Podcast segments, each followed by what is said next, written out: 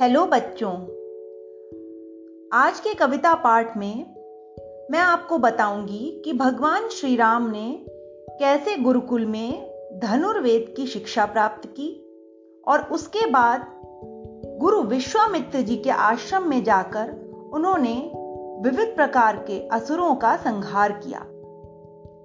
तो चलिए प्रारंभ करते हैं आज की कविता पाठ से। चारों कुंवर चढ़ाए बाण, किया लक्ष्य पर शरसंधान। धनुर्वेद की लेते शिक्षा, यह क्षत्रिय की पावन दीक्षा। खल मारीच सुबाहु सताए, विश्वामित्र महामुनि आए।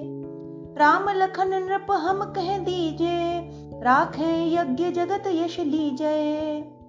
पितु आज्ञा से श्री रघुनाथ, मुनि संग गए अनुज के साथ।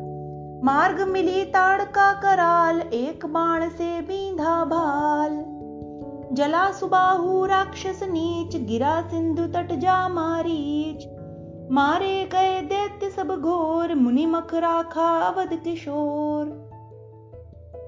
तो इस प्रकार बच्चों, श्री राम और लक्ष्मण जी ने विश्वामित्र जी के आश्रम में पहुंचने से पहले ताड़का राक्षसी का संहार किया और उसके बाद विश्वामित्र जी के आश्रम में सुबाहु और मारीच जैसे राक्षसों को मारकर ऋषि मुनियों का हवन सिद्ध किया और ऋषि मुनियों की रक्षा की।